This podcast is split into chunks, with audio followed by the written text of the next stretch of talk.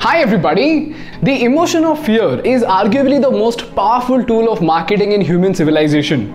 Dictators have used it to conquer lands, politicians have used it to create vote banks, and insurance companies have used it to make billions of dollars.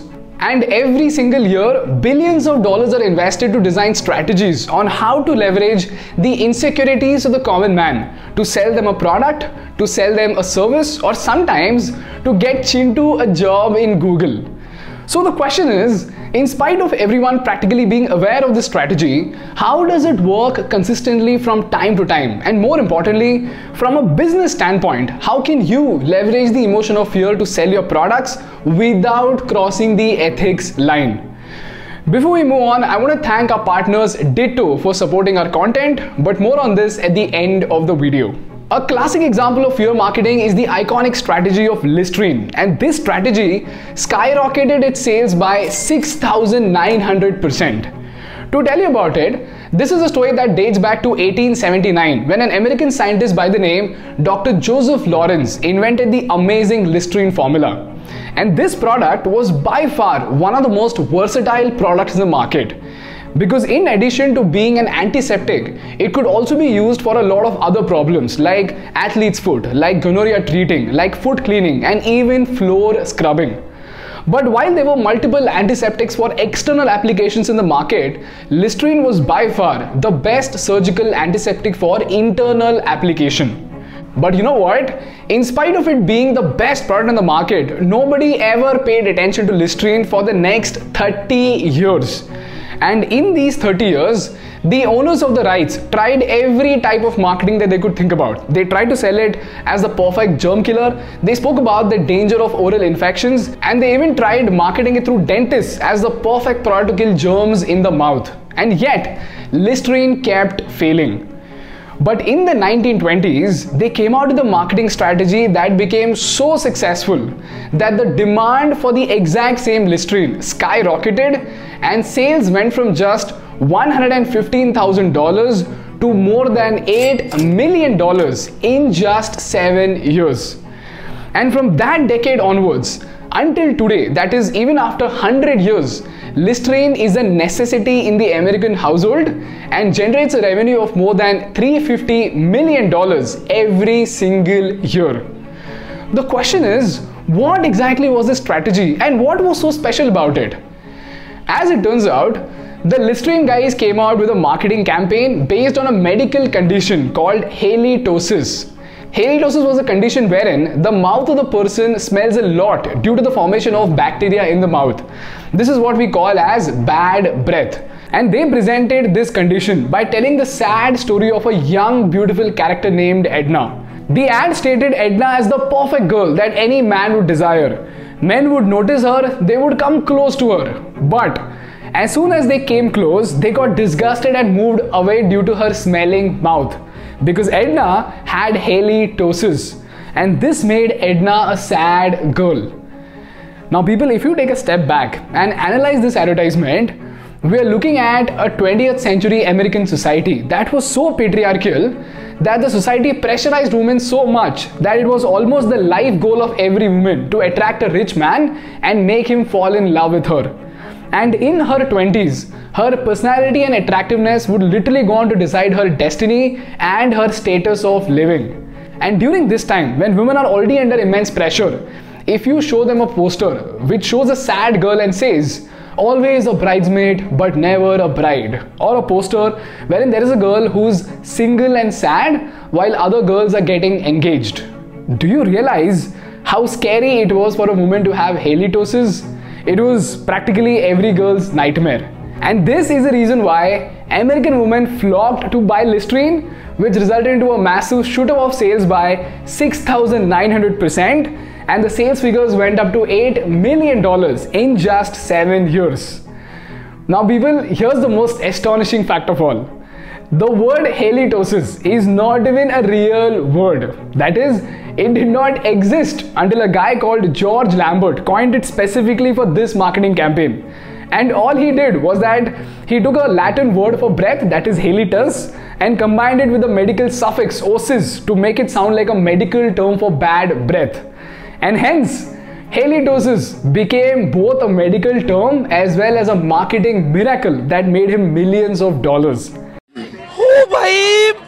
मारो मुझे मारो मारो मुझे मारो मारो नहीं ये मज़ाक हो रहा है एक सेकंड यार मज़ाक हो रहा है This is the insane power of fear marketing. And if you look around yourself, you will find hundreds of products that are knowingly or unknowingly tapping onto your fears and making you buy their products.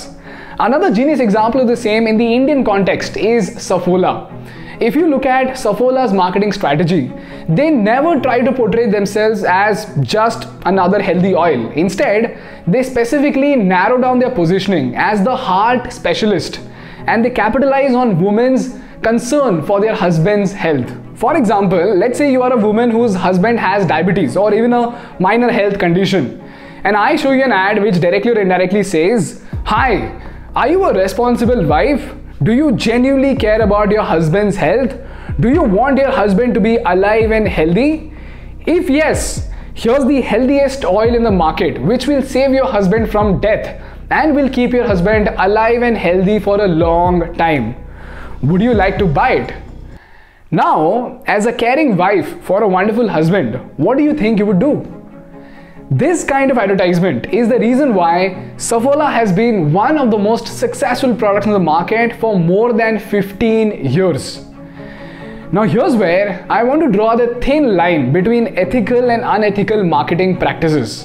When Saffola comes out with a marketing strategy like this, as long as it delivers the value that it is promising, that is, as long as it is keeping people healthy, it's ethical. In fact, it's great because some people, no matter how much the doctor says, they don't abide by the prescription. And while there are people who are ready to pay a premium for a healthy alternative, it's great to market the USP of your product.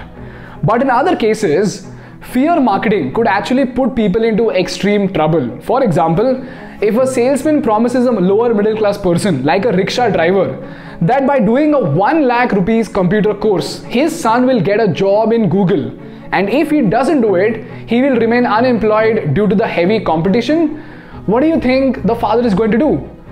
Now, as a father, his primary fear is that his son should not struggle and spend sleepless nights driving rickshaw like he did.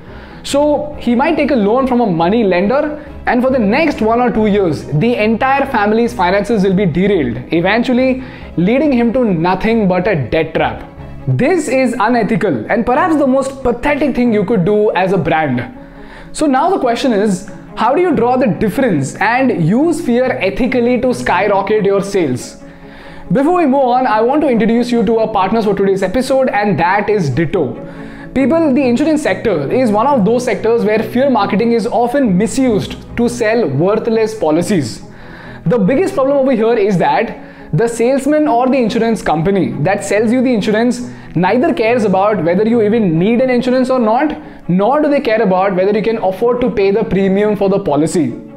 And more importantly, even after buying an insurance policy, most people have no clue about what all expenses does the policy cover. And because of this lack of unawareness, after the accident has happened or after the hospital bill comes out, we tend to realize that 50% of our expenses are not even covered by the insurance policy. This is exactly what Ditto wants to solve. Ditto is not an insurance seller, it is an insurance educator. And the best part about their service is that they will first of all talk to you to understand whether you even need an insurance policy or not. If you don't, it's a good goodbye. But if you do, they'll walk you through different policies from different companies and give you an absolute clarity about what exactly does your insurance policy cover and what does it not cover. Just so that you don't get fooled by the insurance companies. So if you already have an insurance or you're planning to buy a new one, use the link below to get the most important insights about your insurance policy in less than 30 seconds. Now let's talk about the pointers on what are you supposed to do to leverage fear ethically to increase your sales. Lesson number 1. People always remember that there is a thin line between what you care about and what your customers care about. In this case, if you see, Listerine as a product was actually solving a very important problem and that is eliminating oral infection. But it did not work until they tapped onto what the woman cared about and that is attracting men. So, even if you're solving a bigger problem, the storytelling of the product needs to be positioned in a way that it caters to the concerns of the customer, even if that means that that is something really, really stupid. Lesson number two before you leverage fear of your customers, always remember it's not like your customers don't want to buy your products. In fact, the market conditions of the economy that you're living in is thankfully very good. So, fear is not your only tool to sell. And if you overdo it, one day or the other, your customers are going to find out. And when they do, you will lose your brand loyalty. So, always remember whether that is human beings or brand, relationships built upon admiration or inspiration are way more superior and long standing as compared to relationships built upon fear. And last and most importantly, always remember that with great power comes great responsibility. As much as marketing is a superpower that can make you a millionaire, it can equally be destructive and cause harm to innocent people for no reason at all. So act responsibly and if you are promising dream to your customers, you better do everything in your capacity to make them come true. That's all from my side for today guys. If you learned something valuable, please make sure to hit the like button in order to make YouTube Baba happy. And for more such insightful business and political case studies, please subscribe to our channel. Thank you so much for watching. I will see you on Friday. Bye bye.